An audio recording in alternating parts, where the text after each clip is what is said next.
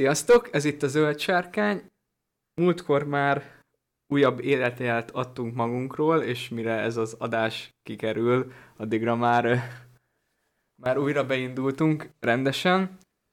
Hát ugye legutóbb a felvétel nézve, legutóbb, hát igazából arról beszélgettünk. volt. Igen, minden olyan anyaggal, ami megjelent milyen két-három hónap alatt, sorozattal kapcsolatban, viszont pont rá most a héten meg kijött egy teaser trailer, ami azt ígérte, hogy jövő héten jön egy teljes értékű trailer, amire már azt fogjuk csinálni, hogy aznap felveszük a podcastet, én megpróbálom egy éjszaka alatt összevágni, mert másnap efot, és hogy akkor frissen kimehessen az anyag valószínűleg ezt ti már csak akkor fogjátok hallani, amikor az a trailer, meg a trailer elemzésünk is régen kijött, ugyanis ez az adás most a mitológia sorozatunkat tervezett folytatni, amit nagyon-nagyon régen abba hagytunk az utolsó téma, amit tárgyaltunk, a Turin Tunombar a Húrin gyermekeinek története volt. Alapvetően itt a Silmarilokat dolgozzuk fel veletek, nektek, hogy legyen egy ilyen közös hivatkozási alapunk. És a jó hír az, hogy ebből már csak két rész van hátra, ez az utolsó előtti, és akkor ezen kívül lesz még egy, ami viszont, hogyha nem is voltak számotokra annyira érdekfeszítőek az előző mitológiás részek, akkor a legutolsó reményeink szerint jóval inkább az lesz, hiszen ez fogja elmesélni azokat a eseményeket, amik közvetlenül a sorozathoz kapcsolódnak. Tehát ez Numenor bukása, a másodkor, és egy icipicit belemegy a harmadkorba is, és akkor, hogyha ez megvan... Hát egy olyan összegzés van benne, hogy ilyen... Mm, igen, a Szó... rövidített, rövidített olvasónapló, vagy... A harmadkorról és a hatalom gyűrűiről, és hát a sorozatnak is az a cím, hogy a hatalom gyűrűiről, Úgyhogy igen, és akkor ezzel véget ér a Silmarilok könyv, ami magába foglalja Ainulindalét, Valakventát, Quenta Silmarilliont, az Aklabet, és akkor a, ez a harmadkoros hatalomgyűrűs rész, az utolsó rész, és a mostani adás... Meg másodkoros. Vagy másodkoros, igen, másodkor is van benne. Amúgy ezt nem értettem, hogy miért az nem, hogy a a harmadkorról és a hatalom gyűré, vagy a hatalom gyűréről és a harmadkorról. Mindegy, de ugye akkor valószínűleg a hatalom gyűrűit akarja a másodkort, meg hát végül is a Numenor bukása részbe is. Mindegy. Én szerintem az nincsen, témak szerint van szétbontva, nem korok szerint.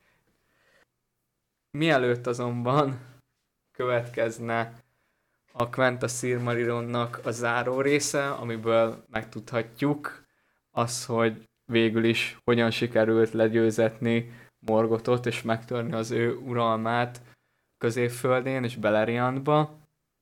Azelőtt kicsit beszélnénk a teaser trailerről.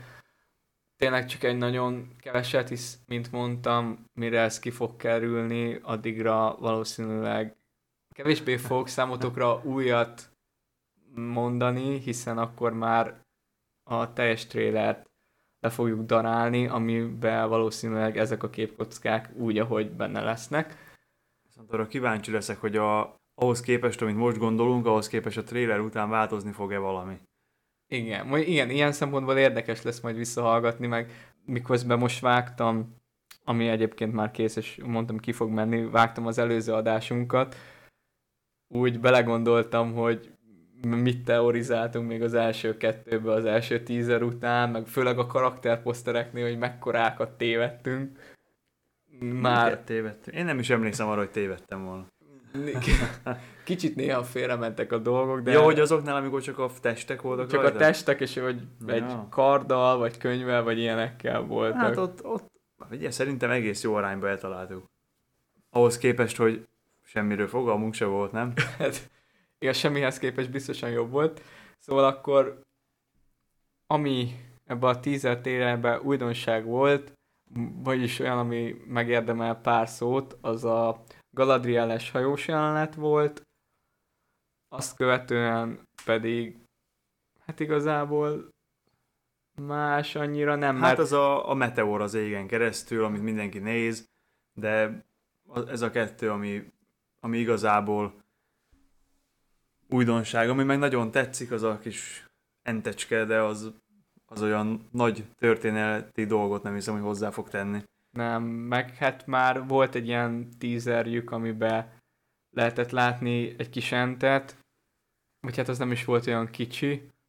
Lényegében arról szólt ez a teaser, hogy bemutatja, és hangsúlyozza azt, hogy milyen szerepe lesz ennek az üstökösnek, hisz ez az egész erre lett ráhúzva, hogy látjuk az üstökös útját, Biztos Azt- vagy benne, hogy az üstökös? meteor, vagy Én nem vagyok benne biztos, hogy melyik egyébként, mert ennek különböző. a meteor az, ami már belépett a föld légkörébe, nem? Az üstökös, ami meg csak ott repül kint az Össz, űrbe. össze, összetételükben is különböznek szerintem, de valami kőzet, ami lezuhan, vagy kőzetnek tűnő valami, ami lezuhan. Ezt mondhatjuk, hogy van benne valaki abban a meteorban, és ugyanis látszik a teaserből, hogy onnan száll ki a tűz közül, és a, megfogja a Hobbit kislány kezét, aminek most látjuk, hogy a Hobbit kislány látja a becsapódást, tehát valószínűleg oda fog menni.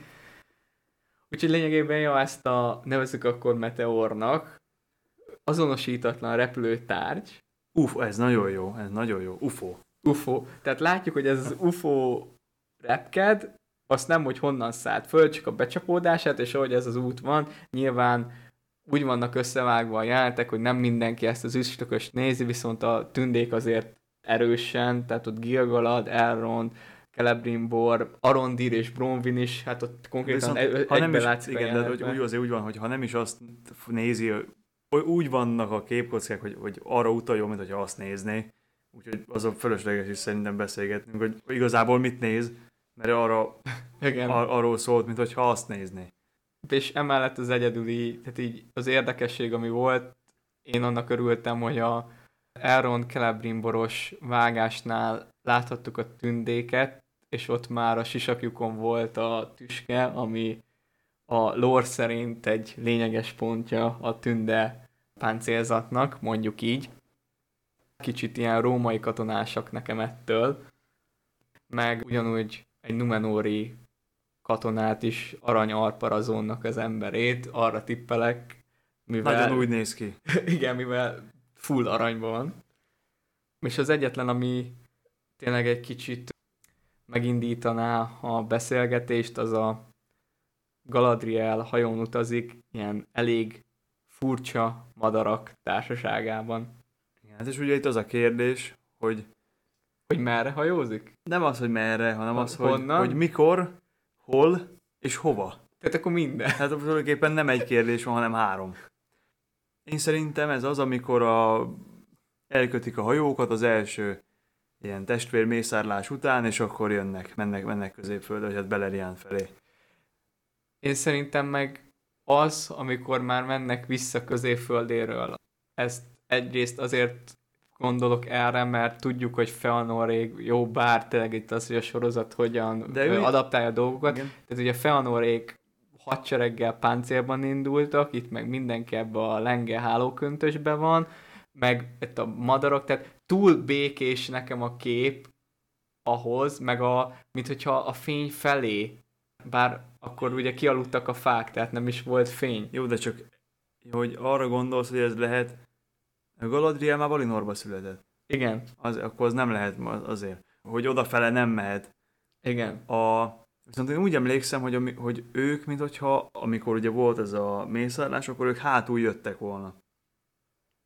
Galadriel az inkább több verzió is van, mert ugye a befejezett regék Numenor, ott is van benne az, hogy van olyan verzió, hogy Celeborn akkor egy teller, és hogy ők együtt akarnak kihajózni, de pont jönnek Feanorék, és volt, hogy meg itt, Jó, de most, sok most, hogyha azt a verziót nézzük, Nézzük, ami ami a? Silmarillokban van, én úgy emlékszem, nem biztos, hogy jól emlékszem, de úgy emlékszem, mint hogyha az ő csoportjuk az hátul jött volna.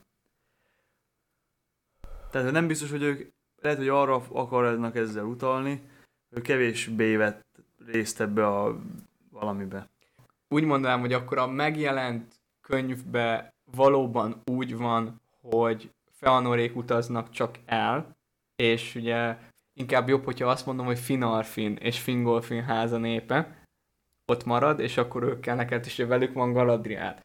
Viszont a, a középfölde históriájába végül ugye Christopher Tolkien tehát mit választott be a megjelent Silmarilloknak abban a formájában, mi, mit ismerünk, de a históriában vannak verziók arról, hogy a Galadriel a Fëanor fiakkal ment el. Hajóval. Igen. Plusz ugye a Iker testvére is mert hogy ők jóban voltak Feanor fiaival, és őket fölengedték a hajóra. Ezt értem, már alapból a de, hajó de nem volt. erről beszélek, hanem Nem? arról, hogy hogyha ők hátul jöttek, lehet, hogy már addigra értek oda, amire már majdnem vége volt ennek az egésznek, nem volt rajtuk páncél, nem akartak annyira harcolni, lehet, hogy valami ilyes, nem lehet, hogy valami ilyesmi áll ebbe, és hogy majd meg azt látod, hogy megy ott, mit tudom, 100 hajó, abból 80-on katonák állnak páncélba, kettőn meg És akkor a fényt mivel, pizsamás. ma- mivel magyarázod, hogyha ugye ekkor még a nap se volt, se hold. nem próbáltam megmagyarázni. Ez most csak ilyen, Ez nekem most is most ilyen jutott gyors, eszembe, amikor gondolkodtam, ugye ez most csak ilyen gyors benyomás volt, de nem, mi, nem mindegy, tudom. tehát én arra tudok gondolni, hogy szerintem a sorozat legelső részében lesz benne, vagy Eb, ez szerintem is így van. vagy nem, igazán nem vagyok benne biztos, hogy az első két rész, az lehet, hogy gondolkodnak, hogy azt hallottam róla, hogy Amerikában elvileg a filmvászonra fogják küldeni egybe. Moziba? Mert azok, igen, mert azok összefüggnek, ilyen, lehet tudod, ilyen speciális vetítéseknél, de azt tudom, hogy mozikba fogják játszani, már ahol. Mert ugye az elvileg azok ilyen bevezető, egy felzárkóztató, mint egy hosszú prológus kb., bár ugye nem tudom, egy tíz éves sorozatnál, elvileg az, az mondta volna el ugye a Silmarillok fontosabb történeteit, hogy kiukadjunk egyáltalán a adott szituációba a másodkorról. Mindegy, lényeg a lényeg, tehát szerintem az az elején lesz, és azért gondolom, hogy ez a középföldéről a Valinorba tartó út, mert, ahogy mondtam, hogy a sorozat elején van, nagyon ez a madarak, tehát nagyon ilyen idilli, és szerintem úgy lesz, hogy itt valami hajótörés szenved, bár azt nem tudom, hogy hogy lenne, mert tehát a Tehát arra valák gondolsz, á- az első kíséri- kor végén hajózgatnak, és esetleg megpróbálnak visszamenni? Igen, tehát valami ilyenre gondolok, mert tudod, nagyon sok promóanyagban azt látjuk, hogy Galadriel hajótörés szenved. Aha, és akkor És lehet, hogy, szerintem, lehet, hogy hogy az lesz, hogy megmondják, hogy te nem jöhetsz vissza, vagy, vagy azt mondja, hogy mit tudom én, ezekkel a feltételekkel nem akarok visszamenni, és akkor elindul vissza, aztán lesz egy kis hajótörés. Igen. Ez elképzelhetőnek tartom. Tehát valami ilyesmi látok emögé a jelenet mögé.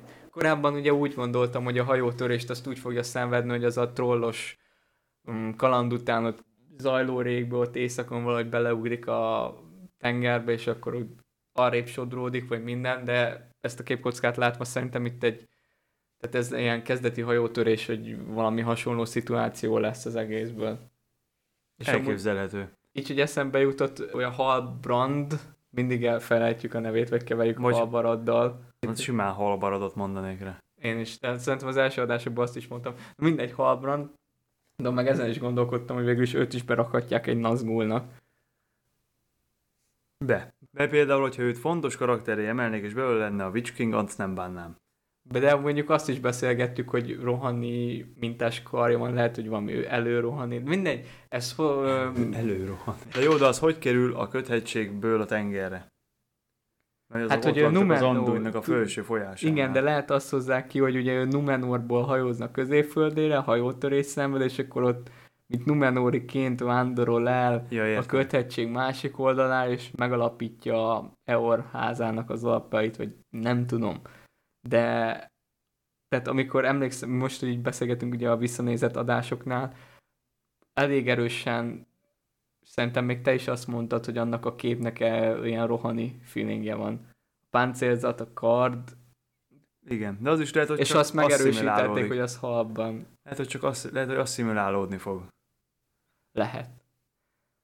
Mindegy, akkor elkezdjük Kezdjük a el, lényegi kezdjük. részt. Jó. Ez a utolsó előtti rész a Silmarillokból, viszont a Quenta Silmarilloknak az utolsó része, az utolsó három fejezete. Doriát pusztulása, Gondolin bukása, és Elrendil utazása. Ez a három fejezet cím, és ezen fogunk akkor most sorba végig menni. Az első Doriát pusztulása, hogy gyorsan is felvegyük a fonalat, ugye Turin Turambar történetét folytatja valamilyen szinten, viszont... Kicsit párhuzamosan halad vele, mert az elején a Húrin gyermekeinek a vége előttről indul kicsivel, de oda lyukat ki, aztán tovább megy. Igen, továbbá ne felejtsük el azt sem, hogy a Húrin gyermekei volt az egyetlen olyan történet, amit mi konkrétan nem a Silmarilokból dolgoztunk fel, mert az, a könyvben az egy egybefüggő cselekmény, és sokkal bővebben, részletesebben ki van fejtve, mint a Silmarilok 30 oldalába. Míg a Beren és Lúthien és a Gondolin bukás az inkább ilyen vázlatos, és azt nézi, hogy hogy változott a szöveg. Hát a... Meg az ilyen, ilyen énekszerű, versszerű. Van benne olyanok, igen, igen. Úgyhogy akkor Doriát pusztulása, Ja, rá, ja, rá, ja, azt, azt vártam, hogy itt lélegezel, vagy nem tudom, mit csinálsz. Hát a, tulajdonképpen ez, ott veszi föl a fonalat, hogy Morgot ugye a hadorházzal szembe továbbra is elég erős ellenérzéseket táplál, és többek között emiatt, valamint azért, hogy a Valerian vele szembeálló népei közé éket tudjon verni, ezért Húrint szabadon engedi, aki mivel ugye éveken keresztül az ő fogságában volt, és de nem tudom, hogy ezt mennyire kell ilyen, ilyen metaforikusan értelmezni, de az ő szemével látott.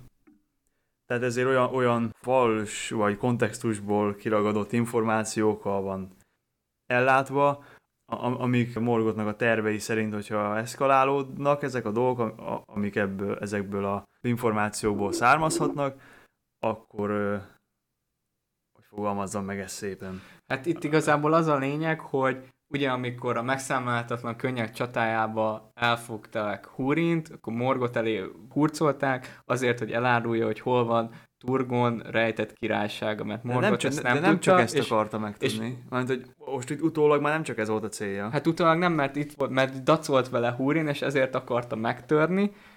Tangorodrimra egy trónra ültette, és akkor itt igazából így valamilyen mágikus úton életbe tartotta étlen szomjan, és ráküldte ezt a morgot át, hogy az ő szemével lásson, és ezt Melian úgy fogalmazta meg, hogy ez azt jelenti, hogy torzan látja a világot morgot szemével. Van egy olyan elképzelés, sokan úgy vallják, hogy amikor olvasod a húrin gyermekeit, az olyan, mintha te lennél a húrin, és a te szemeid előtt bontakoznál ki a cselekményed, érted? Sose, van egy sose ilyen... gondoltam még erre. Én ezt olvastam neten, hogy van egy ilyen értelmezése is a történetnek. Ez akkor lehetne így, hogyha a vége nem az, nem, nem az lenne, mint ami lett. Mert itt tulajdonképpen a valóságot látta. Tehát, hogyha itt nem az történne a végén, tehát a végén, mikor oda menne, nem az lenne, hogy ott a sírkő, hanem ott állnak, és akkor nagyon boldogok a betenyészett családjukkal, akkor más lenne, mert akkor valóban valami el van torzítva, de itt mindent tudtunk, mindent láttunk, mindenkinek láttuk a motivát, hogy a jó hát de hogy a torzítás az ez volt, hogy, de, hogy végül is minden, amit jó, ez a átok másik része, hogy minden, amit Turin csinált, az a balsorsára fordult. Ezen hosszan időzünk, és nem viszi előre a sztorit, tehát az a lényeg, hogy 28 év után elengedte Morgot Húrint, és ez úgy van előadva, mintha kegyet gyakorolna neki, de ő meg pontosan tudta, hogy ahogy mondta Imre, hogy még inkább éket akart verni a tündék és az emberek közé. Mert hát Urina, hogy itt elengedték, tehát először Hitlumba ment, ahol ekkor már a keleti vademberek voltak az uralkodók, a saját népéből a, az a korcs maradék, ami maradt, az megutálta, és azért tovább ment, akkor elment itt a határhegyekig. Hát Gondolinba próbált eljutni. Ugye nagyjából emlékezett, hogy merre van, és akkor oda ment, ahol a kapuk kapukat sejtette, vagy tudta, azok el voltak torlaszolva, és nem engedték be. És az, hogy miért voltak eltorlaszolva, azt majd a most a harmadik, nem a második gondolin bukásába egy fejezettel később fogjuk megtudni, de itt várta ugye a sasokat, mint annó gyermekkorában, hogy majd elrepíti Turgonhoz. Ja, igazából észre is vették. Igen, Torondor meg is vitte a hírt Turgonnak, de először Turgon azt hitte, hogy Torondor valamit rosszul látott, aztán meg úgy volt vele, hogy ez csak is morgott műve lehet, hogy Húrint elengedték, ezért nem nyitotta meg előtte Gondolin kapuit, aztán már megbánta tettét, és visszaküldte Torondor, de akkor már nem volt ott Húrin, viszont míg ott volt... Hát igen, Morgotnak a szolgái folyamatosan követték és figyelték, hogy merre megy, éppen azért, hogyha valami közel lesz Gondolinhoz, akkor be tudják lőni, hogy merre van. És mivel Hurin el is kiáldotta magát, hogy Turgon, Turgon, nem hallasz rejtett királyságodban, hogy emlékez a seregre. Hát meg, hogy mi, valami Hát a sereg mocsár, igen, ja, igen, sereg igen, mocsár, igen. itt, mert hogy ő meg a fivére. Tehát Húrin és Huor áldozta magát föl azért, hogy a Turgon visszavonuló serege Gondolinba tudjon érni. Nem nyert bebocsátlást, viszont álmába elkezdte hallani Morvennek a hangját, és úgy vélt, hogy ez a hang, ez Brett Hill Erdély felől jön, tehát erre vette az irányt, és meg is érkezett Glaurung halálának a helyszínére, a boldogtalanok kövéhez, és itt talál... találkoznak is. És itt ért egybe a Húrin gyermekének a története, per a Doriát pusztulása. Itt a nagy bánatot követően itt Morven, Morven az életét is veszti. Húrin ezután sírtás neki. Ez a terület, ez le is van írva, hogy sosem, sosem fog elpusztulni, vagy hogy hogy van ez pontosan, te szoktál ilyenekre emlékezni, hogy pontosan hogy van leírva. De az ilyen földrajzi dolgokat sose szerettem, ezt nem tudom pontosan, hogy van leírva, de hogy de az a lényeg, is változik a föld. Igen, az a lényeg, hogy mikor Beleriand elsüllyed, akkor ez a Tol Morven sziget, ez akkor is víz színe fölött marad. Hogyha olyan térképet néztek, akkor ezt meg is találjátok, bár elég kevés ilyen gyűrűk ura a középföldes térkép van, nem tudom miért, ami mutatja ezt a két szigetet is mert még a Tauna hát Medrosznak az erőssége a Himlingen, igen, ott van néhány, van, van, van, ott néhány ilyen kis púp a tengerbe, amik kilátszanak, de azok közül az egyik a Tolmorben, hogyha nem is látszódik a térképen, de az egyik az. Valószínűleg az, amelyik a legdélebbre van, és, igen. leg, leg, és kicsit Legdélegre, nyugatabbra. Igen. Itt még talán annyi, hogy Morven ugye megkérdezte, hogy mit tud gyermekeikről, hogy megtalálták-e egymást, de Nyilván ennek a találkozásnak a körülményei olyanok voltak, hogy erről Húrin nem mondott semmit Morvennek, de amikor meghalt, akkor annyit mondott, hogy nem győzetett le. Tehát nem sikerült megtörnie Morgotnak Húrin gyermekeit és Húrin családját. Viszont itt már annyira eluralkodott a gyász Húrin felett, hogy Nargotrondba vette az irányt, ahol találkozott Mimmel, a pici törpel, Fontos, hogy pici. Igen, a hm. Hurin gyermekeiből, ugye ő miután elárulta Turint, Beleget és a zsiványokat, ide menekült Nargothrondba, és mivel mindenki félt ekkor még a sárkánytól, annak ellenére, hogy már rég meghalt és nem tért vissza, ezért birtokba vette Nargothrondot. Csak hát pekére itt jön be az, hogy ugye Morgot szemével mindent látott, hogy pontosan tudta Húrin, hogy Min volt az, aki annó elárulta a fiát, Dorló Min sárkány sisakját, ezért Min bárhogy könyörgött neki, Húrin megölte ezek után meg Menegrodba ment, és itt eltöltött egy kis időt, és egyetlen egy tárgyal végül távozott. Tehát nem Menegrodba ment. Nargotronba magához vette ja, a, igen, a, a Nauglamírt. Én is mindig összekeverem, hogy barlang-barlang. Főleg egyik példája épült a másik. Na igen, szóval, hogy igen. tehát a Nargothrondban ment, ott nézte át a barlangot, fogta a Nauglamért, és úgy ment igen. Melegrodba.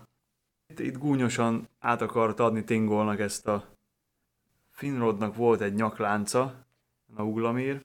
Amit még a törpöktől kapott. Úgy mondja a szöveg, hogy ez volt a törpék szilmarilja, hogy a két népnek a legnagyszerűbb mesterművei. Akkor mert volt a... már így, amikor összerakták akkor, akkor mondta, hogy a két nép egy hát most épp a azért... mesterműve, az a tündékés, hogy egybe rakják, akkor... Igen, de azért mondom, hogy ez, ez a törpöknek egy ilyen kvázi szilmari jellegű dolog volt. Igen. Na hát és itt miután Tingollal ez a kis konfliktusszerű valami megtörtént, ak- akkor ezután Meliának a szavainak a hatására Húrin megvilágosodik, vagy nem is tudom, hogy ezt hogy fogalmazom szebben ettől, hogy rájön, hogy Borgotnak a szemüvegén keresztül annyira de nem teljesen a, a valóságot látta, legalábbis nem abban a formában, ahogy valójában kellett volna. Ezután egyel, egyel modorosabban, egyel szebben átadja a Nauglamírt, és ezután eltűnik.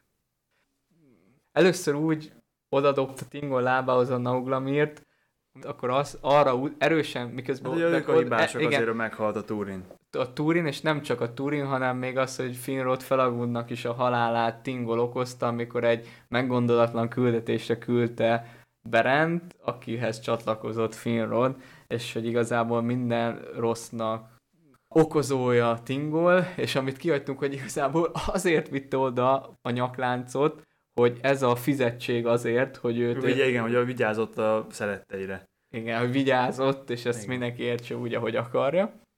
És akkor itt Melian jól fogalmazták, igazából kitisztította az elméjét, és Húrin is végül rájött, hogy beteljesítette Morgot ak- akaratát és szándékát, viszont már többé nem a fogja. Ezek után kedvesen átadta az ékszert, és a nyugati tengerbe vetette magát. Hát legalábbis azt mondják. Aztán ki tudja? Amazon sorozatában lehet, hogy visszatér Húrin, mint mit tudom én, a, Witch King. az Mindenki az lesz. Hobbitból. Nekem ezután jön egyébként, ez, ez nagyon szerettem ezt a következő részt. Törpök és tündék egymást gyilkolják halomra, rettentesen tetszett. Nem is akarom elvenni tőled ezt az örömet. Hát miután Tingol megkapta a Nauglamírt, és ugye már a birtokában volt egy Silmaril is, akkor úgy gondolta, hogy végül is ez a kettő ez egészen jól mutatna együtt. Úgyhogy me- megkérte a törpöket, hogy ö, val- valahogy egyesítsék ezt a kettőt egy, egy ékszerben. El is jönnek Menegrodba, és neki is állnak a munkának a törpök, majd amikor, amikor végeznek vele, akkor nem akarják odaadni Tingolnak. Tingol erre jól megsérti őket, a törpök meg levágják. És igazából ez a, ez a konfliktus a kirobbantója a tündék és a törpöknek, ez az örökké tartó kis viszájának. Itt talán annyi kiegészítés, hogy Ez most azért föl kellett vennem a fonalat, hogy a, először a megy el, vagy először jön a törpsereg. de igen, itt nekem is megzavar, mert tehát ugye Tingol a Silmaril fogja lett, és mindig magánál akarta tudni, ezért akarta a nyakláncba foglaltatni, amit ugye a törpök már, ezek nogrodi törpök voltak, akik folyamatosan még ezekben a sötét időkben is jártak kereskedni Doriát birodalmába, viszont az orkok meg az ellenség megszaporodott száma miatt már hatalmas, vagy hát nem hatalmas, de jelentős fegyveres kísérlette, és ezért külön szállásuk is volt Menegrodba, és így esetett meg az, hogy végül is ki tudtak innen törni, mert amikor elkészült ez a remek, akkor a törpök maguknak akarták, arra hivatkozva, hogy igazából a Nauglamírt azt az ő őseik készítették Finrodnak, és ehhez nincs joga Tingolnak, de akkor Tingol itt lekincsinlő megjegyzést tett rájuk, nem is akarta őket kifizetni, csak elküldte őket, hogy akkor menjenek. Tudta, hogy nem a Nauglamirra fáj a foguk igazából, hanem a Silmarilla, ahogy mondtad, itt mészállás, és akkor kiszöknek, viszont leölik őket, és csak páran menekülnek meg, akik Igen. megviszik a hírt Nogrodba. Kicsit, kicsit elferdítve, hát hogy vagy úgy, hogy a saját igazukat kihangsúlyozva, hogy, hát hogy mint, nem engedtek, folytatnak. igen, mint nem, enged, nem akarták volna őket elengedni, meg kifizetni, tehát minden, minden rossz volt, úgyhogy le kell ölni gyorsan az összes tündét Doriátba, és akkor elindul a Nogrodi törpöknek egy serege Doriát felé. Itt már Melian azért már így, így, hogy Tingol már nincs ott, de nem érzi magát olyan komfortosan, úgyhogy ö, megbízza Mablungot azzal, hogy a Silmarőt vigye el Berennek és Csak Lúthiennek. üzenjen nekik még Üzen- egyelőre. De nem, nem az odaadta neki, hogy vigye el? Én is így emlékeztem rá valamiért, hogy Mablungnak kell felkeresnie Berent és Luthien, de az én verziójú kiadásom, a Silmaros, azt, azt írta, hogy üzennie kell Ossziriánba. De jelentsen ez bármit is, mert és itt van benne az a motivum megint, amit már párszor láttunk, és még az istároknál fogunk főleg látni, és ott jó a párhuzam, hogy Melian ugye maja volt, de azzal, hogy felöltötte az első szülöttek testét, ugye így szeretett bele Tingolba, így szülte meg Luthien, ezzel ez a test békjóba kötötte az erejét. Lekorlátozta saját magát, mert ugye maják azok ilyen, tehát ilyen testetlen teremtmények voltak, szellemi lények. Mablunknak kiosztotta a feladatot, ezután elhagyta. Eltűnt. Eltűnt, igen, visszatért Lórien kertjeibe, Valinorba, és ott, ott merengett a bánatán, és ezzel, hogy elment, így Melian igen, öve megnyílt. is megszűnt létezni, és Doriat megnyílt ellenségei elől. És akkor így érnek oda a törpök. Igen, akik így, ugye mivel Tingol és Melian is egyszer csak eltűnt, tündék se voltak olyan túl jól szervezettek, ráadásul ugye a Melian öve is eltűnt, tehát az egyik legfőbb védelmi vonal is semmi lett. Így viszonylagos könnyedséggel eljutnak Menegrotig, ahol nagy csata van, és végül a törpök jönnek ki győztesen. Mablungot is megölik, és elviszik a Nauglamért a Silmarillal együtt. Pontosan. Viszont... egy kis családfa elemzés. Hajrá! Mert hát ugye Belenék Osztiriánban laktak a hétfolyó földjén, és mivel ott volt az átkelő, amin keresztül a törpsereg megindult, elég jelentős törpsereg nyilván ahhoz, hogy Menegrotot nem csak az, hogy ostrom alá tudják venni, hanem be is vették, tehát ott győzelmet arattak, és ki és a sok kincsel, meg a Silmarilral mentek vissza otthonukba, úgyhogy egyébként a belegoszti törpök ellenezték ezt az egész háborút, a Berenék már érzékelték a törpsereget akkor, amikor útnak indultak, viszont arról, hogy mit tettek, csak később hozták nekik a hírt Menegrodból. És akkor Beren a fiával, Diorral, meg, meg én még úgy vettem ki a szövegből, hogy meg még néhány tündével. Hát zöld és barna tündékkel, igen. Igen, hát elintézték ezt az egész kompániát, és visszavették a Silmarilt és a Nauglamírt is itt még akkor a Diort, a családfás részt, hogyha mondtad, akkor... Hát ugye Beren és Lúthien alkottak egy párt. Berennek és Lúthiennek egyetlen fia Dior. Dior, igen, egy gyermekük volt. De igen, de fölírtam a másik nevét is, csak nem bírom elolvasni. Mindegy, Dior, ő neki a, a párja Nimlót, aki Kelebornak valamilyen rokona, de mivel ki van emelve, ezért valószínűleg valami közelebbi rokona. És nekik volt három gyerekük, gyermekük. Elurid, Elurin. Igen, és Elving. És Elving volt az a lány ez a három közül. Annyit még itt a törpsereg legyőzésénél, hogy mivel még így is túlerőben voltak, meg egész jó fel voltak páncélozva, ezért lesből csaptak le rájuk akkor, amikor a San Atrad nem emlékszem. Köveggázlóján, ott a Gelion folyónál, a köveggázlójánál, ahogy átkeltek, akkor az átkelés közben nyilzáport kaptak, nagyon sok kincs meg törbel veszett már a Gelion folyóba, folytatták a parton is a harcot, meg több tört menekült, és itt még egy érdekesség, hogy ha már a teaser trailerben megjelentek a fapásztorok akkor itt is előjöttek, és ez az első olyan, tehát itt van először leírva konkrétan, hogy az elsőkor eseményeiben az entek milyen, részt vesznek. igen, valamilyen kis szerepet vállaltak, legyilkolták és előzték a törpöket, és úgy, hogy egy jutott vissza a Nogrodba, és a vezérüket pedig Benen megölt, és visszaszerezte a nyakláncot. Ezután Dior, Nimlót és a három gyermekük pedig Menegrodba beköltöznek. És örültek is nekik a tündék. Mert... Akik maradtak. De vittek is valakit onnan is, ahol voltak, nem? Vagy ez mások, én képzeltem oda? Lehet, hogy követték őket páran. Az a lényeg, hogy biztos, hogy Diorék visszatértek, és Beren és Luthien pedig maradt az és élőholtak földjén, mert... Amíg meg nem haltak. Igen, mert így, hogy a Nauglamírt visszaszerezték, Luthien viselte, és azt mondták, hogy olyan volt, az élő halottak földje, tehát ez a kis birodalom, laktak, ez a Tolgalen, a Zöld-sziget, ez olyan volt, mint hogyha Valinor kis birodalma lett volna ott Beleriandba.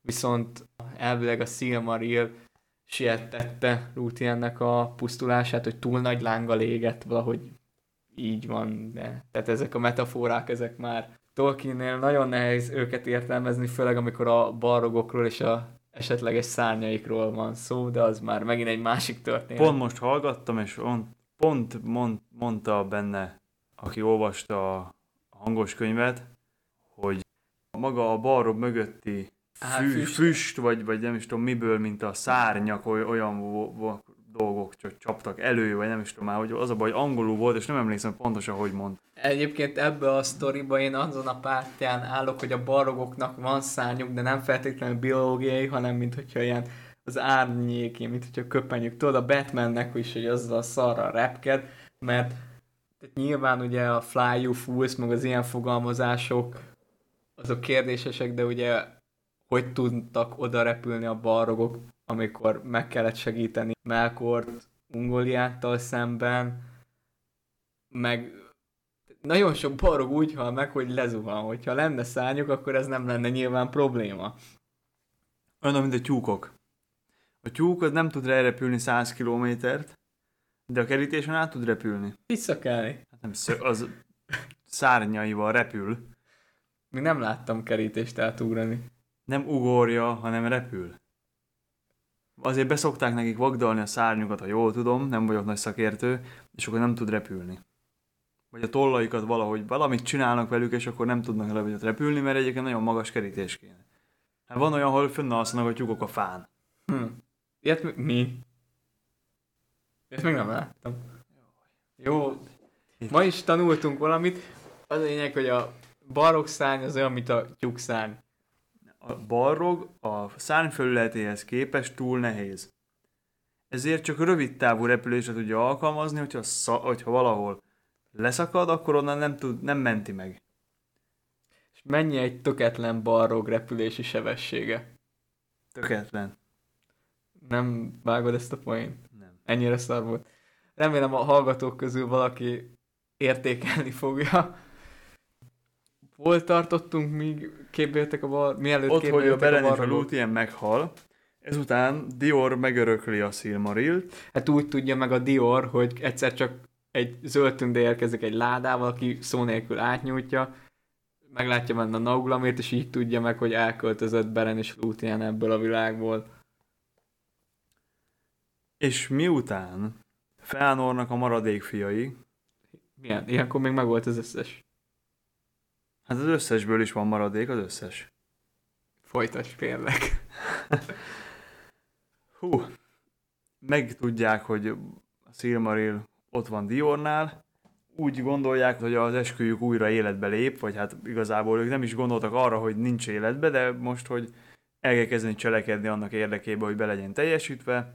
Hát mert Lúthien azért elég nagy tekintély övezte, hogy szembe tudott szállni Morgottal, úgyhogy meg tudott tenni egy olyat, ami a Nolda seregeknek nem sikerült, ráadásul úgy, hogy hát ott Kelemgorm és Kurufinnal összetűzésbe is keveredtek, tehát az a lényeg, hogy amíg Lúthiennél volt a Silmaril, addig nem mertek lépni, viszont ahogy Diorhoz került, és ő nyíltan viselte, úgy már egyből más lett a szitu.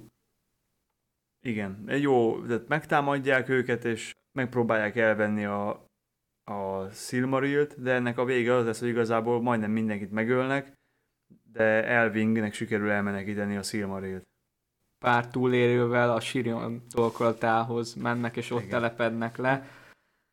Ez azért is szomorú, sőt inkább tragikus, mert ez volt a második Igen. olyan alkalom, hogy Tünde Tündétől, ugye az első az Alkvalandéba a hattyúkikötői mészárlás volt, amit ugye szintén Feanor fiai kezdeményeztek, vagy hát akkor még ugye Feanor is ott volt, itt meg Kelegorm buzdította testvéreit és a sereget, viszont itt Dior le is vágja Kelegormot, és meghal Kurufin és Karantír is, őket nem tudjuk, hogy velük kivégez, de az a lényeg, hogy a hét testvérből négy marad életben. Igen, és a C betűsök meghalnak. Igen, innen, innentől lesz releváns az a kifejezés, hogy maradék. Igen. Ez volt Doriát pusztulása, és mielőtt elkezdenénk a gondolin bukását, ami szerintem a három fejezet közül a legrövidebb, holott egy tök izgalmas részt, annyit itt még gyorsan megjegyeznék, amit tudom, hogy megbeszéltük, hogy erről majd valamikor fogunk egy másik adást csinálni, csak ez a Doriát pusztulása, hogyha olvasod az elveszett mesék könyvét, akkor ott van leírva Nauglamir története, mert ez kezdetben a Doriát pusztulása még ez a Nauglamirként volt hivatkozva, vagy tehát így, így kezelték, és itt az a lényeg, hogy ez a sztori jóval kidolgozottabb és jóval másabb, mint amit a Doriát bukásával megismerünk. Itt benne van az, hogy Doriáti tündék segítették át a törpöket, mert akkor még létezett Melianöve. Seregölte meg együtt tingolt egy vadászat közben, és hogy itt még a belegoszti törpök is voltak, sőt, ekkor még a törpök, mint maguk a törpök is gonosz teremtmények voltak, Bere majdnem meghalt a párbajba, igazából csak a szerencse miatt tudott győzedelmeskedni, de akkor majd lehet lesz egy külön rész a Nauglamirról, ha úgy gondolod, sőt szerintem megérdemelne egy, egy olyan epizódot, főleg a sorozat tükrébe, hogy a törpöket átvenni, mert sok kompromitáló dolog volt, vagy hát nem is kompromitáló, inkább úgy mondanám, hogy olyan, lehet csinálni. olyan dolog a, ugye a Amazon sorozat kapcsán, és ugye az egyik pont ez a, ami amúgy jogos is, mert beszél, ugye múltkor megbeszéltük, hogy akkor a személyes preferenciáinkat ugye el kell választani attól, hogy a lore szempontjából mi az, ami átérés, viszont a törpöknél van, és akkor lehet, hogy érdemes lenne egy ilyen adást, ami a törpök történetét helyre rakja, hogy akkor most mi a helyzet a Nauglamirral, miért gyűlölik egymást a tündékkel, van-e szakál, nincs szakál, hogy vannak a durinok, meg mi ez az egész reinkarnáció, a orkokkal való háború, ez amúgy egy érdekes téma lehet. De akkor gondolom bukása. Itt megint visszaugrunk az időbe. Igen, Csak hogy... egészen Huor haláláig. Ugye miután, melyik ez a háború? Vagy csata? A megszámálhatatlan könnyek csatána. Na. Nirnaet Arnonediad. Na. Ebben a csatában, ugye ahol Húrint elfogják, Huor meghal, ezután a csata után Huornak születik egy fia Mitrinben, akit Tuornak neveznek el. Relatíve fiatal korában egy Lorgan nevű keletlakónak a rab, rabszolgái közé kerül. Annyi kiegészítés, hogy mivel nagyon sok adással, sőt, igaz, pár adás és nagyon sok idővel ezelőtt volt, hogy ezt megemlítettük, hogy mi lett Rian sorsa megszámlálhatatlan könnyek csatája után. Minek a sorsa? Rian. Huor felesége, Tuor anyja. Nem. Nem?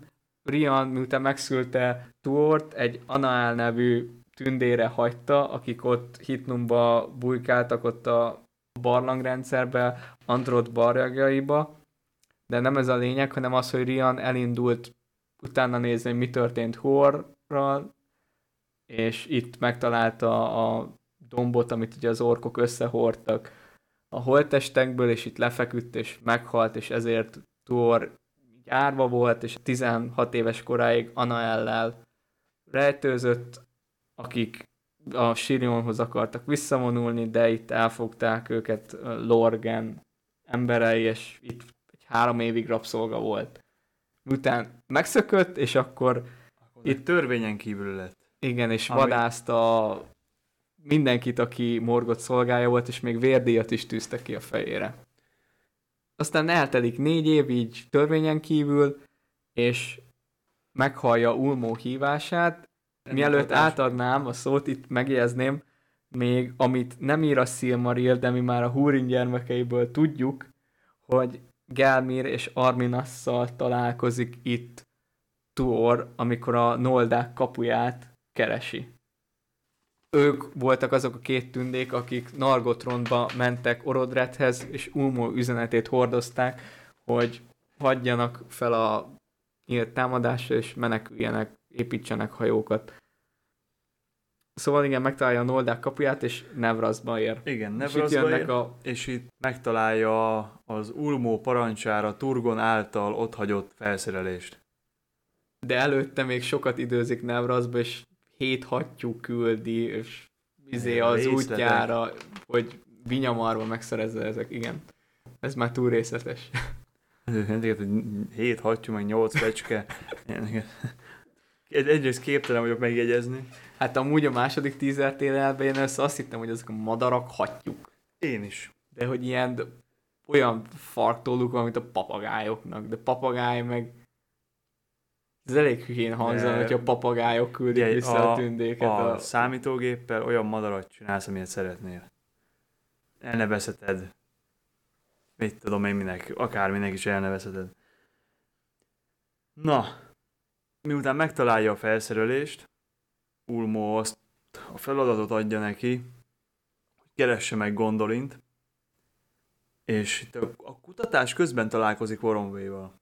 A Ne, hát már ott találkozik, vagy Ulmo, miután megkapja Ulmótól konkrétan a, azt az üzenetet, amit át kell adni a Turgonhoz, meg a feladatot, felveszi a questet, akkor egy nagy vihar kerekedik, amit még, ami miatt még ott marad Jó, tényleg, hát és az a vihar törött, jó, igen, ki a. Voronvét, Igen, mert ugye az igen, lesz a sztori, igen, a Voronvé, csak, Ulmo csak őt mentette meg. igen, mert Igen. Voronvé még azon tündék egyik, akit még annó Turgon küldött le a Sirion torgolatához, hogy Kirdan segítségével hajóra szálljon, és hogy elmenjen Valinorba, és a valáknál bocsánatért esedezzen, stb. És ő az utolsó vajon indult el, és őt kimenti Ulmo, igen. És így haladnak. Igen, hát ez azért fontos, mert legalább egy valaki tudja, hogy hova kell menni. Voromvé oda is vezeti Gondolinba, Irvintó, arról még csak azért, hogy miközben utaznak az árnyékhegységnél, annyi, hogy a Irvin tavánnál találkoznak egy észak felé tartó, magas, fekete emberrel, akinek egy fekete kard van a kezébe, nem állnak vele szóba, és itt a két unokatestvér, de az, Az, az, igen, hát unokatestvér találkozik egy pillanatra. Igen, tehát elérnek Igen, gondolomba. és itt, amint ez a feladatához tartozott, itt Turgont Mandosznak a, az átkára figyelmezteti. Plusz a Ulmó korábbi szavaihoz, mikor annó elvezette Turgont a... Igen, hát hogy ne szeresse meg nagyon, amit épített, mert Mert egyszer el kell Igen. hagynia, és hogy most jött el az az idő, amikor a noldák műveinek pusztulnia kell, és menjen, szálljon hajója, és hagyja el középföldét. És, és ugye az, ami miatt Húrin nem tudott bemenni a kapun, az most következik. Tuornak itt a figyelmeztetései miatt, ezeknek a hatására, de nem ezek szerint cselekedve, Igen, vagy hogy igaz. mondjam. Hát, a- ezek nélkül nem torlaszolta volna el a kaput, de nem is úgy cselekedett, ahogy a Ulmo szerette volna, hogy cselekedjen. Igen, lényegében Turgon megtagadja Ulmó parancsát per kérését, itt főleg ugye Meglin is erre eléggé közrejátszik, a ugye, király főtanácsadója volt, viszont azt eléri Tuor akarva akaratlanul, hogy még inkább lezárja Gondolint a külvilágtól. Hát a sasok még hozzák nekik a híreket, de Igen, most viszont- már se kisebbe. Igen, viszont abból a szempontból, hogy mi lehet, hogyha Hurin besétálott, akkor onnantól kezdve bárki besétálhatott volna, mert hogy tudták volna, hol van a bejárat. Igen. Tehát ebből a szempontból legalább elodázták azt, ami történt. Hát meg nem csak az, hogy bemenni, hanem tényleg az, hogy meg is tiltotta, hogy bárki kimenjen. Ami igazából pont a tilalom megszegése fog vezetni a fő-fő bajhoz. Igen. Igen, de hát aztán meg, hogyha meg nem lenne olyan kiárat, amin kibírtak volna jönni, akkor meg még nagyobb baj lett volna. Ez is igaz. Bár, Bár nem is konkrét bár- kiáraton jöttek át. Hát mert- volt egy ilyen, egy ilyen vész menekülő útvonal volt. Mármint a, a sasok hasadékára gondolsz, szóval majd végül Glorfindel, Balrog, meg ilyenek? Vagy nem? Tehát az a De sztori, figyelj, hogy figyelj, figyelj. nem, hogy tudom mire, Az, akkor... Idril, az Idrilnek a valami Ah, ja, megvan, azt tudom, tudom. titkos utat csinálnak. míg lezárja a Turgon Gondolint, ugye a külvilágban addig történnek az események, Hurin gyermekei, Doriát pusztulása, Dior halálának a híre, stb. stb. Erről Turgon, Torondor és a sasok révén mind tud. Az itt töltött idő alatt, annak ellenére, hogy Tuor szavait nem fogadták meg, gondolni tűnnék befogadták, dicsőséget szerzett körükben, és elnyelte Idril, a király lányának a szívét is. Turgon erre az áldását Ez fontos, adja. hogy ennek a Meglin nem, nem kifejezetten örül. Nagyon nem, hiszen ő az első pillanattól fogva szerelmes Idlirbe, aki itt megint csak az unoka testvére. Hát mondjuk nem tudom mennyire... Egy ilyen karanténba zárt városban már mindenki egy unokatestvére, már mindenkinek. Mondjuk igen, gondolékba biztos nem jutott volna be a Covid. De ki se. Hogyha ott valami eltenyészik, akkor meghal mindenki, és nem is tud róla senki. Csak várják, hogy mikor jönnek majd gondolimból segíteni, és meghalt mindenki. Szóval covidos gondoliniak előtt, ja igen, hogy Turgon, azt akartam, hogy Turgon állását adja erre a figyre, mert emlékszik Huor szavaira, megint csak a sereg mocsárvidékénél, mikor fedezték őket, hogy majd kettőjükből fog kisarkadni a tündék és az emberek jövője, vagy reménysége talán. És így ki is sarkant pár éjszaka és kilenc hónap után. Ezt nem tudod, hogy hány hónap. Ja, tényleg. Tündéknél lehet sokkal több is. Meg hogy e- Vagy kevesebb. csak egyszer tudnak szülni, a... bár ez felveti, hogy akkor miért van ennyi testvér. Ez szinte lehetetlen, amit most mondtam. mert De van, volt valami ilyen elmélet, és minden, minden, ezt is hagyjuk, mert megint messzire fog vinni. Az a lényeg, hogy ami 503 évvel azután, hogy a Noldák lábukat tették Beleriandba, megszületett Elrendil, Tuor és Idril gyermekeként. És Idrilt apja óvintézkedései ellenére elfogja a rossz sejtések, nem tudom, van erre valami szebb szó is, és ezért elkezd egy titkos utat válni, ami a városból vezet északra, tehát pont Az- Tangorodrim, igen. Angband felé, nem el tőle, és majd ez lesz igazából a csel, viszont ez nem épül ki teljesen addigra, amire baj történik, mert megtörténik a baj, ugyanis Meglin túl mohón és túl mérásod, ráadásul túl kín gondolin határaim túl. Ezért el is fogják, és elviszik Tangorodrimba, ahol kifaggatják, és elárulja, hogy hol van Gondolin, valamint még arra is ráveszik, vagy rákényszerítik, hogy visszamenjen, és belülről támogassa a, a támadást. Cserébe Idril kezét ígéri oda, mert mint beszéltünk, elég nagy a gyűlölet a tündék és az orkok per morgot köz, de Meglin szíve könnyen csábult, úgy látszik. Hát a Tuor iránti gyűlölet és az Idril iránti szerelem. Végülis a gyűlölet és a szerelem az egy érzelmi skála két végpontja. Ezt azt hiszem valami nagyon bölcs ember mondta, valami Gandhi. Ja, azt hittem Gandalf. Na.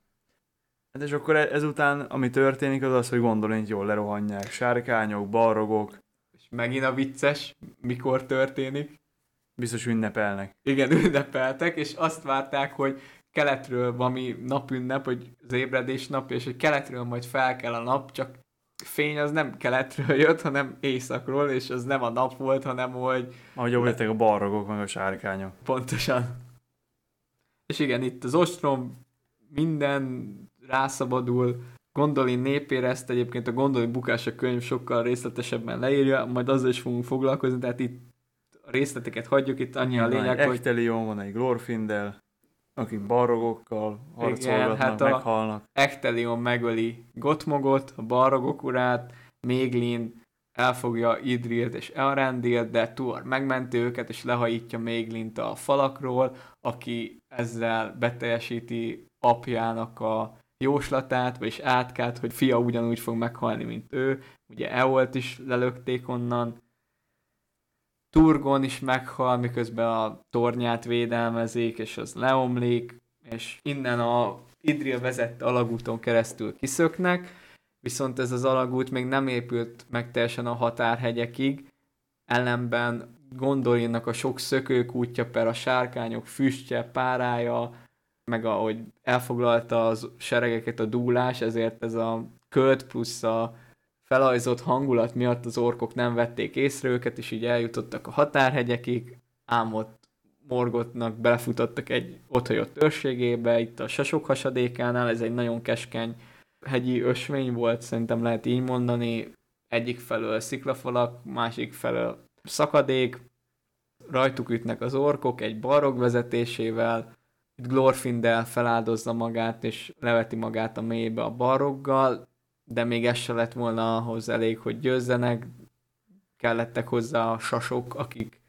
szétkergették az orkokat, és így Gondolin menekültjei igazából túlélik ezt a megpróbáltatást, és eljutnak a Sirion völgyébe, ahonnan majd tovább mennek a Fűzfa földre, de itt elkezdi hallani Tuor a tenger szólítását, amiben még Nevrasznál szerelmesedett bele.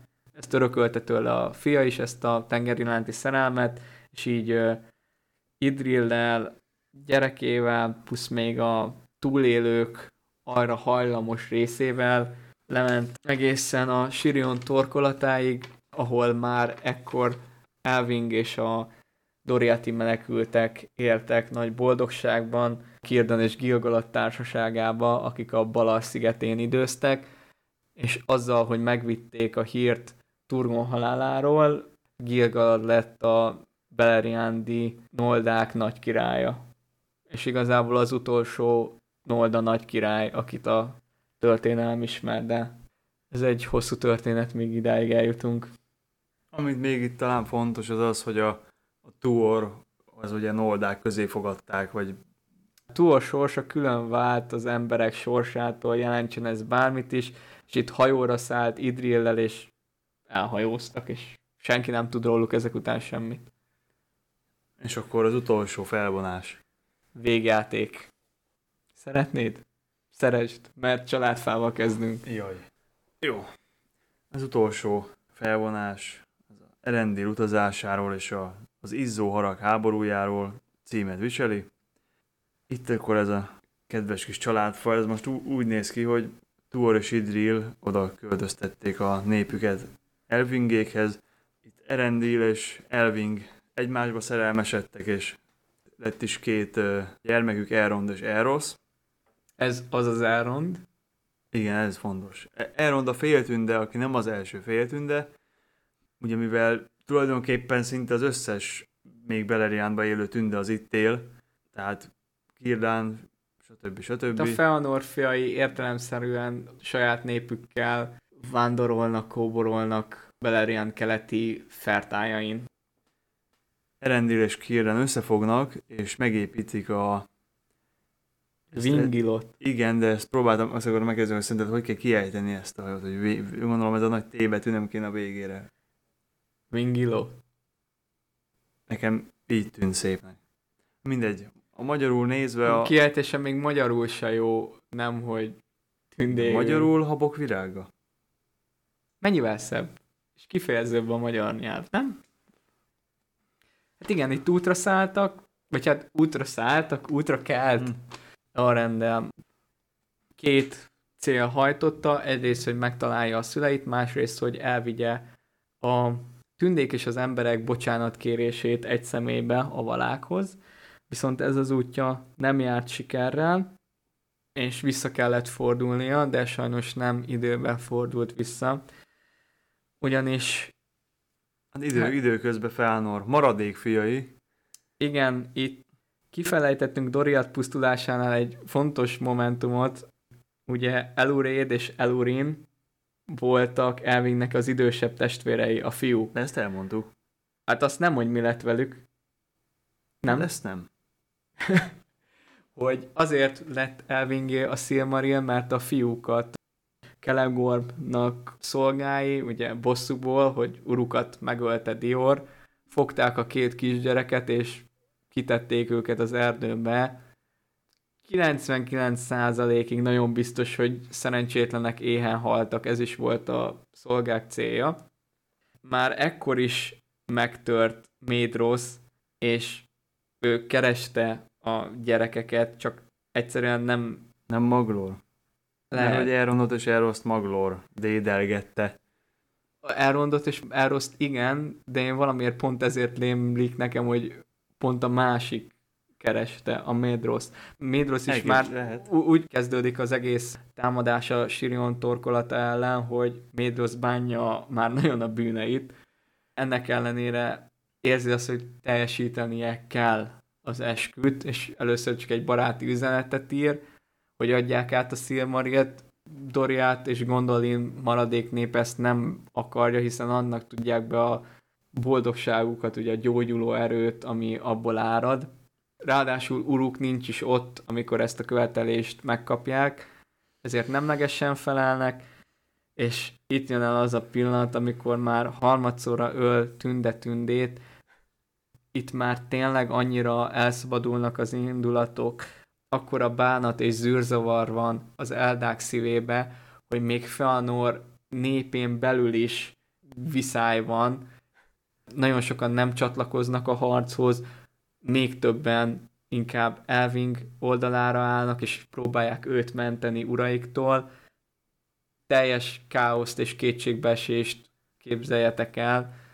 Tehát több száz év háborúskodás és vérontás után még mindig nem sikerül megszerezni a szírmolőkat, és itt már egy karnyújtásnyira vannak, de most se sikerül, mert Elving belemeti magát a tengerbe a Silmarillal együtt.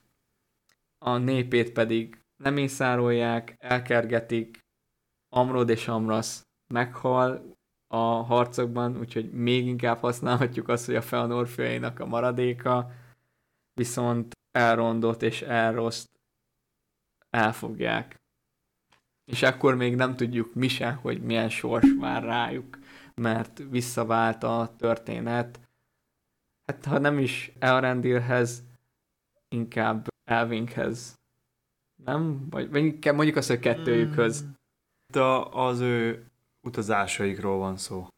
Igen, mivel Elving nem veszett bele a tengerbe, mert Ulmo kiemeli, átalakítja hattyúvá, akinek a melkasán fog tündökölni a Silmaril, így repül egészen addig, amíg egyszer csak meg nem leli a Vingilotot, fáradtan lezuhan a fedélzetre, rendel magához öleli, és másnap észreveszi, hogy az ott a felesége, akitől megtudja, hogy hogy mi minden történt, amíg ő távol volt, és ekkor tudjuk meg mi, mint olvasók, hogy nem kell féltenünk Elroszt és Elrondot, nem csak azért, mert Elrond benne van a gyűrűk urába, és Elrosz pedig a Numenóriak ősatjája, hanem azért, mert Maglornak már itt annyira fáradt és beteg volt a szíve, hogy ténylegesen igaz szeretetet táplált a két kisgyerek iránt, befogadta őket, és ő nevelte őket, amire egyébként nagyon kíváncsi vagyok,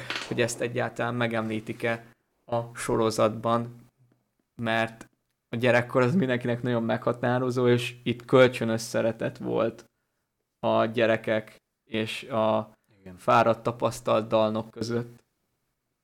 És akkor megint vissza Elrendilhez és Elvinkhez, akik másodszor is útra kelnek Valinorba, ezúttal már sikerrel járnak, a bölcsek szerint azért, mert Elving melkasán ott ragyogott a Silmaril, átjutnak az elvarázsolt szigeteken, az árnyas tengeren, elmennek Tol Eresza mellett, és végül kikötnek Eldamar partjain. Segítséget kérnek a valáktól, és kiválaszthatják a saját sorsukat. Ezt nagyon röviden összefoglaltad.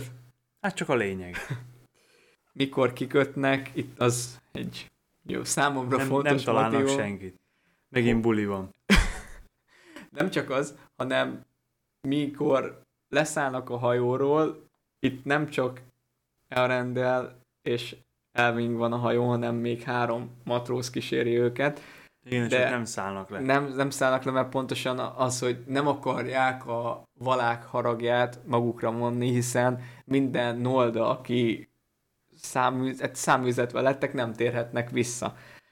Ezért csak a rendel megy, és Elfing pedig ott várja parton a tellelek között, hiszen mégis rokonságban van velük. És akkor így, így megy, miközben buliban megy Elrendel, teljesen üresen talál mindent Tyrionba, mert ugyanúgy megy a bulizás, ugyanaz az ünnep, amikor annó Ungoliát, és akkor még Melkor elpusztították a fákat, és itt jön hozzá EONV Manve hírnöke, aki a valák elé vezette, és akkor itt van a, az a vita, amit röviden összefoglaltál. Végül is ennek lesz az az eredménye, hogy választhatnak a sorsukról. Egyrészt a valák megegyeznek abba, hogy megindítják a seregüket Morgot ellen, mert meghatotta őket a rendel szava, aki egy szemében tudott szólni mind a tündék és az emberek nevében is, hát származásából adondóan. Erre a kiválasztottra is vártak eddig, hiszen Ulmó már Doriát pusztulása, Gondolin bukása után könyörgött a valáknak, hogy bocsássanak meg a noldáknak, és küldjenek segítséget, de akkor még Manvé megtagadta ezt a segítséget, ám Elrendel után már, már megadja. A középföldnél maradt embereknek, tündéknek és minden jó szándékú lénynek egyaránt.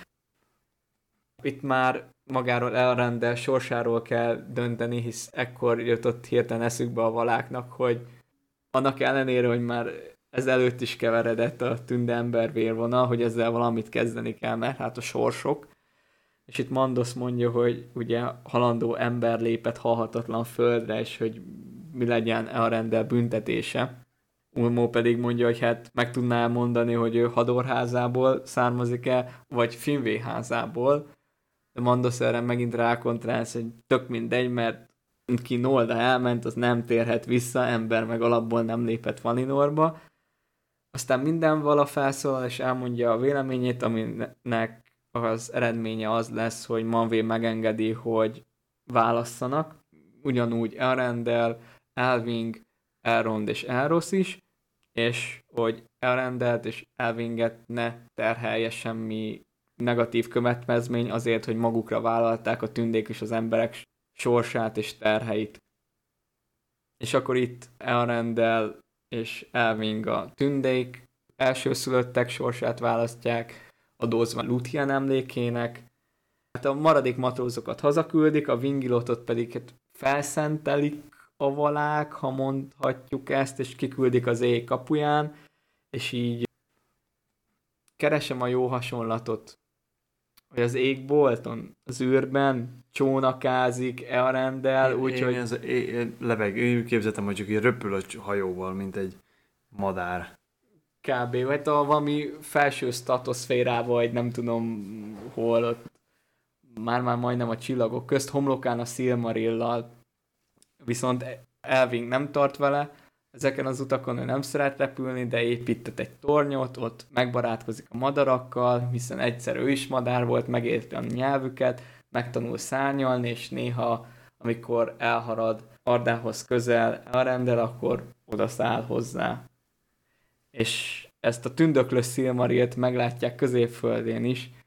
Egyrészt Feanor maradék fiai, aki azt mondják, hogy ha az tényleg a Szilmaril, akkor örülhetnek, mert olyan messze mindenki látja egyrészt a ragyogásukat, de senki nem fér hozzá.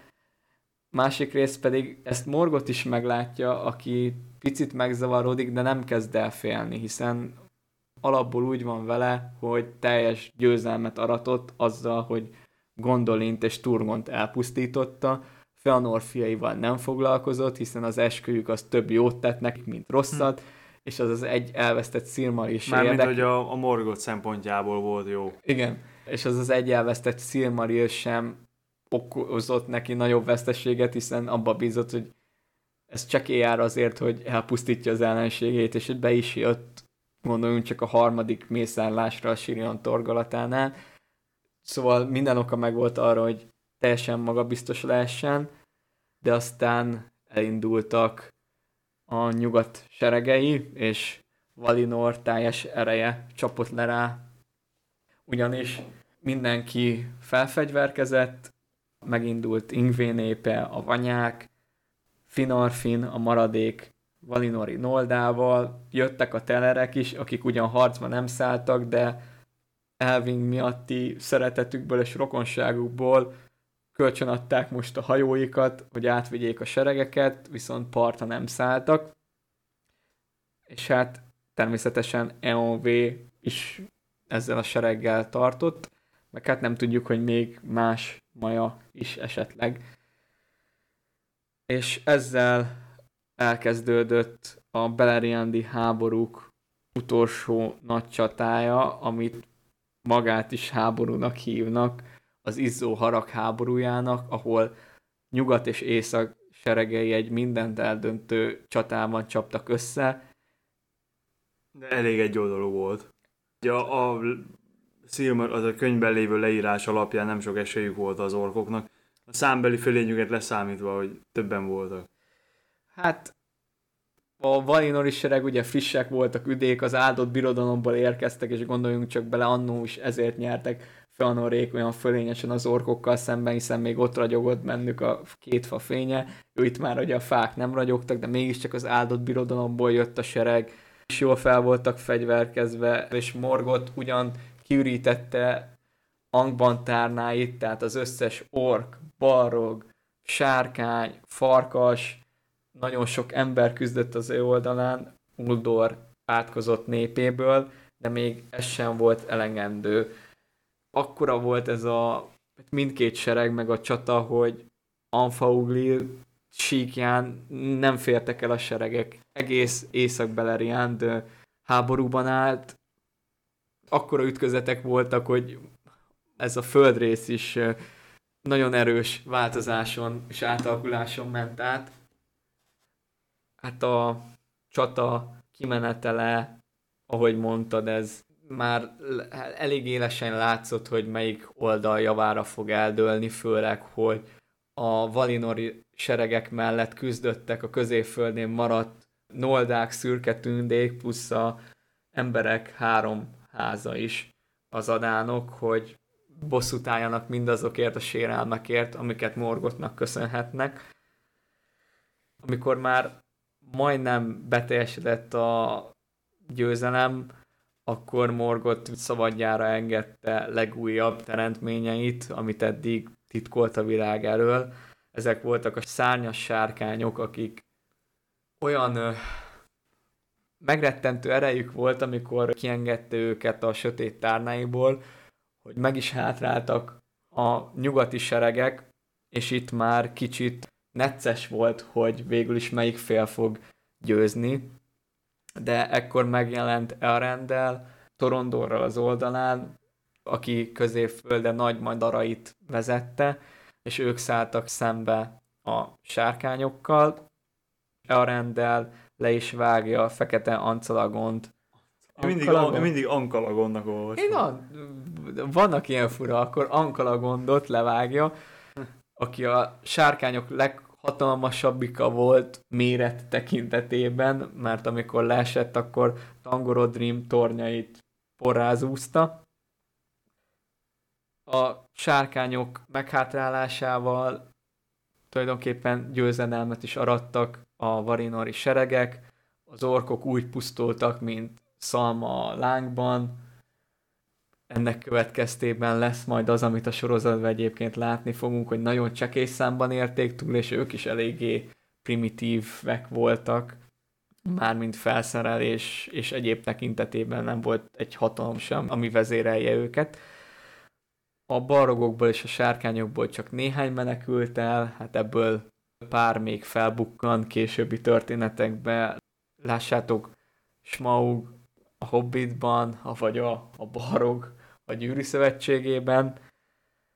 Morgot pedig azt nem tudjuk, hogy a harcba részt vette, a históriák szerint az elején még igen, viszont amikor már látta, hogy veszve van minden, akkor Angban legmélyebb tárnáiba bújt el, és ott könyörgött kegyelemért, de ezt nem kapta meg.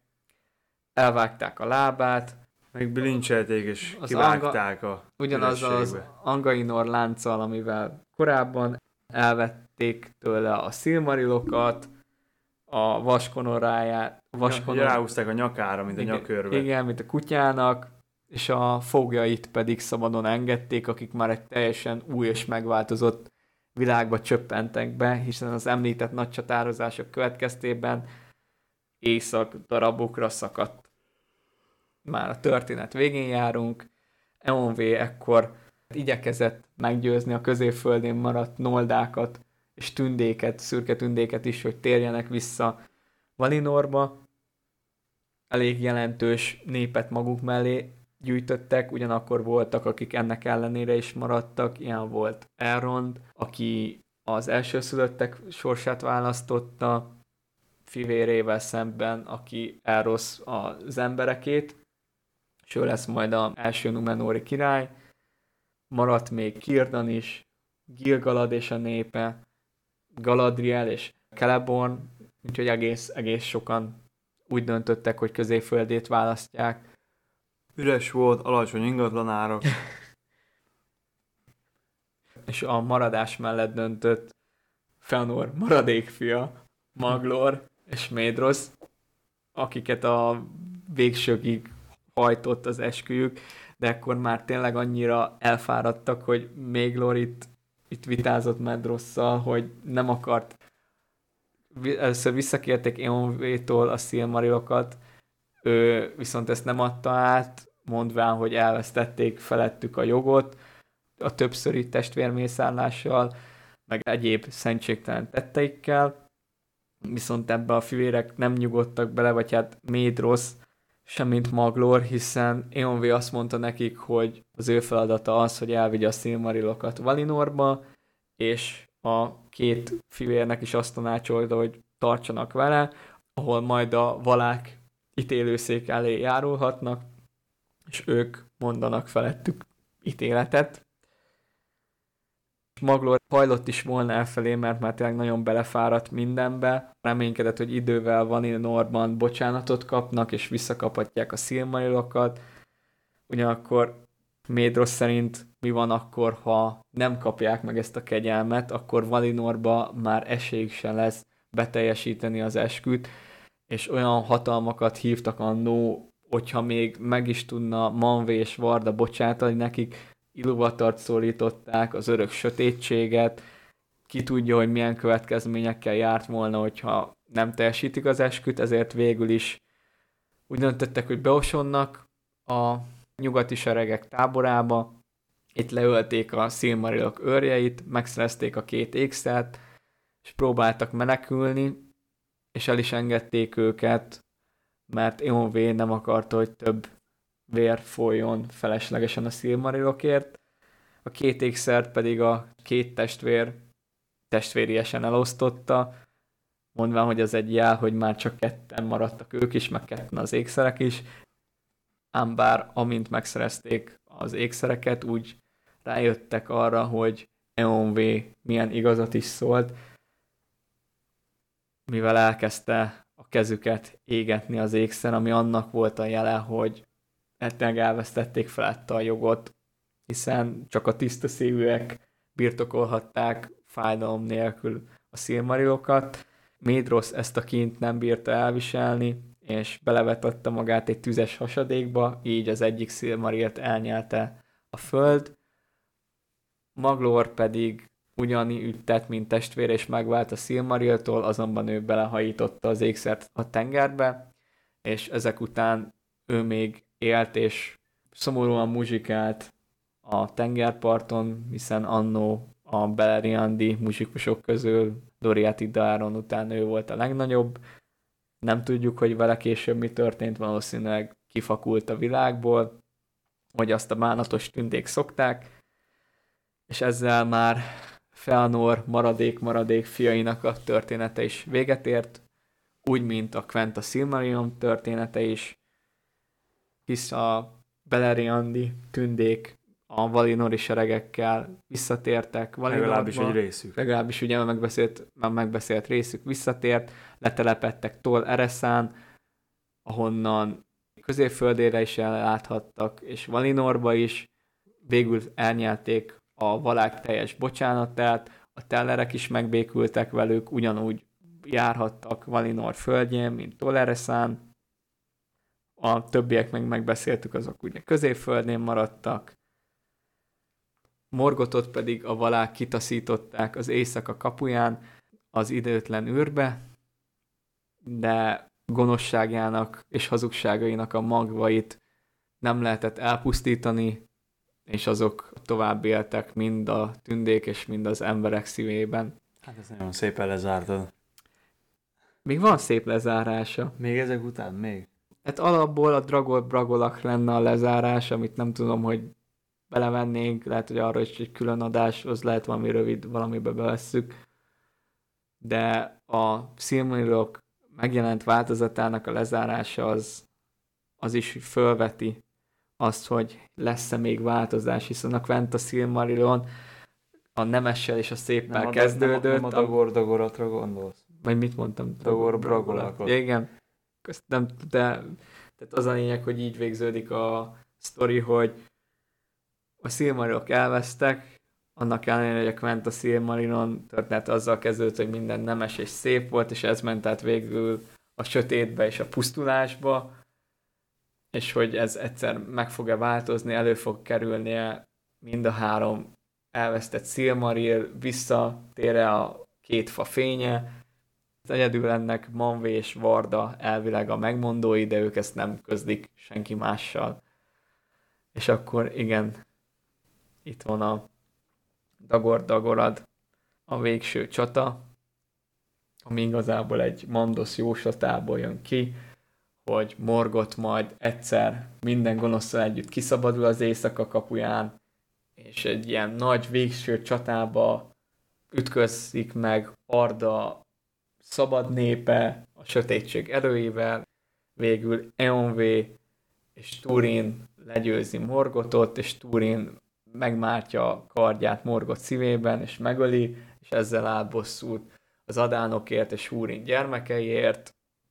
A szilmarilok erőkerülnek az égből, a földből és a vízből, és egy új dallal megalkotják az új világot. De ez már csak egy jóslat, és a jóslatokból ki tudja, hogy mi és hogy valósul meg. Még az se biztos, hogy Tolkien tudta, nem hogy mi. Úgyhogy ezzel véget ért a Quenta Silmarillion, most már ténylegesen is. Van-e még benned, amit, amit Nincsen. elmondanál? Várom a trélert. Jó, akkor várjuk a trélert, akkor most egy ilyen hirtelen zárással búcsúzunk el tőletek. Most nagyon így utólag nem volt mit megbeszélni, amit megbeszéltünk, az, az szerintem közbe kijött. Már csak egy adás van, ami a könyv Silmarillokat befejezi, azt is igyekszünk mi hamarabb felvenni, és összevágni, megjelentetni terveink szerint az összes mitológiás, szilmarillos adás augusztus közepé végéig megjelenik, hogy fel tudjatok zárkózni, és megismerhessétek azokat az eseményeket, amik a Rings of Power-höz vezetnek közvetlenül. Ma akkor ennyik lettünk volna. Minden jót, sziasztok! Sziasztok!